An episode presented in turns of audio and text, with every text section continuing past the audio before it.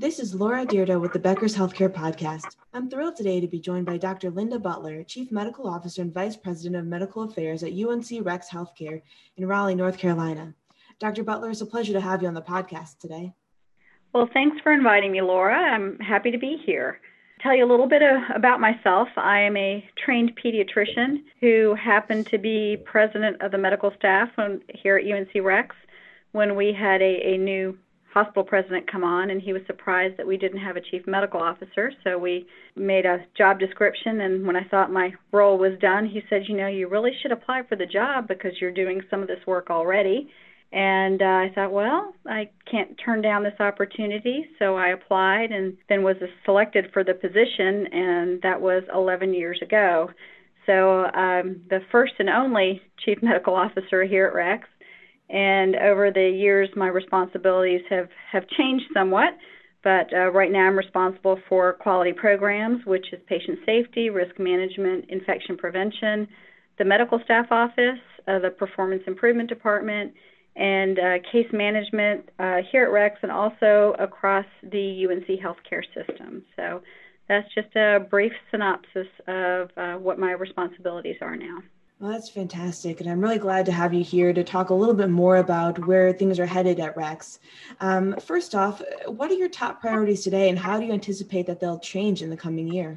Well, uh, most of 2020 has been focused on COVID, and 2021 started out with us kind of hitting our peak uh, with the number of patients in house and uh, the acuity that we've been seeing.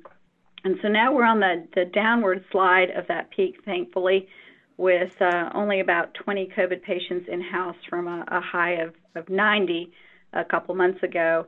So now we're trying to figure out how to try and, and trend back to normal. Which sort of COVID things are we going to stop? What are we going to continue? We've been doing a lot of vaccinating uh, here. We've given over 15,000 vaccines at Rex. And uh, now we're trying to decide do we you know minimize some of our COVID testing because we were testing every patient who uh, entered the facility, be that for a procedure or for admission. You know, should we start relaxing some of our visitation restrictions? Uh, because we've only allowed one visitor per patient to try and minimize you know PPE use and exposure. And, and so we're in that that tension of what do we keep doing, what do we stop doing, what we're most really looking forward to is restarting a lot of um, projects or initiatives that were put on hold because all of our energy and resources were diverted towards COVID. You know, we had a lot of projects on a deterioration index that was integrated in Epic that we uh, wanted to be more proactive as somebody deteriorated clinically. Uh, we had a lot of throughput work, um, you know, having COVID patients in house. Their average length of stay was between eight and nine days, and our usual length of stay here had been about four. So we are trying to figure out how to make sure that we're efficiently discharging and admitting patients. So that's sort of a synopsis of, of what we're going to be working on. I think we're just all anxious to get back to normal or whatever our new normal will be. Absolutely. I think that makes a lot of sense and you know really speaks to both the push and pull of what's going on with COVID, but then also looking ahead and, and trying to figure out, you know, what you're going to need um, as the year goes on. I'm wondering now if you could talk a little bit about what you're most excited for and what makes you nervous. So what what's exciting is I, I think getting back to that that new normal, taking care of Novid instead of COVID patients. Uh, we are building a new hospital in Holly Springs. It's going to be a 50 bed hospital and it's slated to open in September. So it's always exciting being part of something new from the very beginning. And we're also opening a cancer center just across the street from our main campus because we've outgrown um, our cancer locations and that we have two practices that are you know basically across the street from each other because we didn't have enough space in one location. So we're going to co-locate everything in a, a brand new patient friendly building. So those are two things that we're really looking forward to.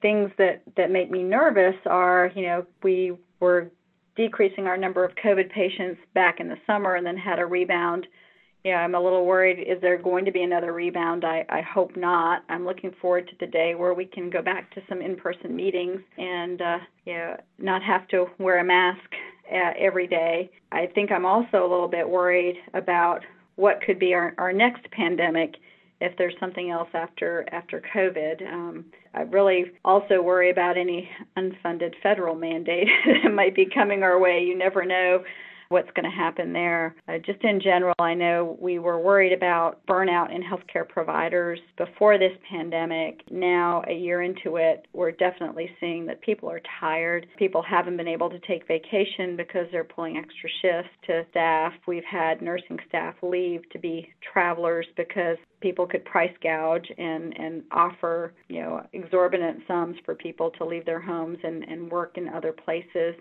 So I think that's what makes me nervous is being able to continue to staff and you know if we don't have a break between COVID and whatever's next, there will be a, a, a toll on on healthcare. That makes a lot of sense, and, and I really hear that sentiment echoed uh, throughout the healthcare space. I'm wondering, you know, when you do look at um, the staffing issues, whether it's, you know, the um, recruitment or, or burnout for current staff or those leaving for traveling nursing roles, how do you think that all of this will affect um, your recruitment and hiring efforts in the future? Yeah, we we try a lot of different strategies, and you hope that by you know being a magnet facility that helps retain nurses, providing a, a good work environment, a safe work environment, we made um, PPE and protecting our patients and staff a top priority. That in the end, that will um, allow you to retain your staff.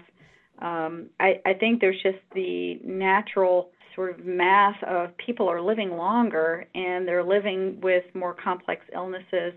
And know, right now, our case mix index here in the hospital for Medicare patients is 2.21, and, and we're a community hospital that rivals most academic medical centers. So, you know, as people age and they get sicker, that, that higher acuity requires more staff. And people are, are living so much longer, we're not able to graduate as many nurses and physicians to keep up with that demand. So I think it's looking creatively how to make sure that every coworker works at the top of their license and works together as a team. And I will have to say that our staff really worked as a team throughout this pandemic. I couldn't be more proud of people uh, volunteering or taking on roles that are traditionally not theirs to pull together to take care of patients. That's great to hear. Thank you so much for going through that with us. Now, before we wrap up our conversation, I wanted to ask you about leadership. What are your top three pieces of advice for aspiring leaders today? I think my my first piece of advice would be to always be willing to take on a challenge. My children would say I have a problem saying no if somebody asked me to do it. But if I would have said no 11 years ago, I wouldn't be in this job today. my other piece of advice is to you know, make sure you don't compartmentalize your education or your learning. Uh, before going to medical school, I was a nuclear engineer, and one of my engineering professors kind of said that that statement in a class of ours, and didn't appreciate it until I was much later on in, in my years and in my career. Uh, an example of, of compartmentalizing in the hospital was we years ago had peer review committees in every department, and they did great work and they improved things within that one department. But whatever was not going well in, say, you know, uh, surgery could also be applied to orthopedics or OB. And we eventually ended up having a centralized medical staff peer review committee because the problems were essentially the same. And if you fixed a process issue in one area, you could be fixing it across the whole hospital. So, you know, make sure that whatever you learn in one area, you share with the next because it typically can make things better across the board. And then my third piece of advice is if somebody either wants to go into leadership or is considering it, go ahead and ask somebody to be your mentor. Um, people are busy, so you're not always willing to kind of say, "Here, let me coach you." Uh, you don't even know if that person wants to be coached. You you can offer the time, but someone who uh, either would like to learn from a leader in a separate area or has these leadership aspirations, go ahead and, and ask somebody to, to coach you or mentor you. And conversely, once you become a leader, uh, I'd have to say you have to realize that your words and your comments carry weight. Uh, I remember one time going to a meeting and having somebody throw up a presentation and had a quote from for me on the presentation, and I didn't even remember saying it, but obviously it made an impact on them. So you want to make sure that when you're, you know, making statements that they are going to be something that will inspire rather than maybe demoralize somebody because, you know, your words carry weight. Absolutely. I think that's a great point, and I really love the way you put that, making sure that your words inspire. Um, I really like that. Dr. Butler, thank you so much for being here today. I really appreciate your thoughts on this podcast episode, and I look forward to connecting with you again in the future. Well, thank you so much, Laura, for having me, and you have a great day.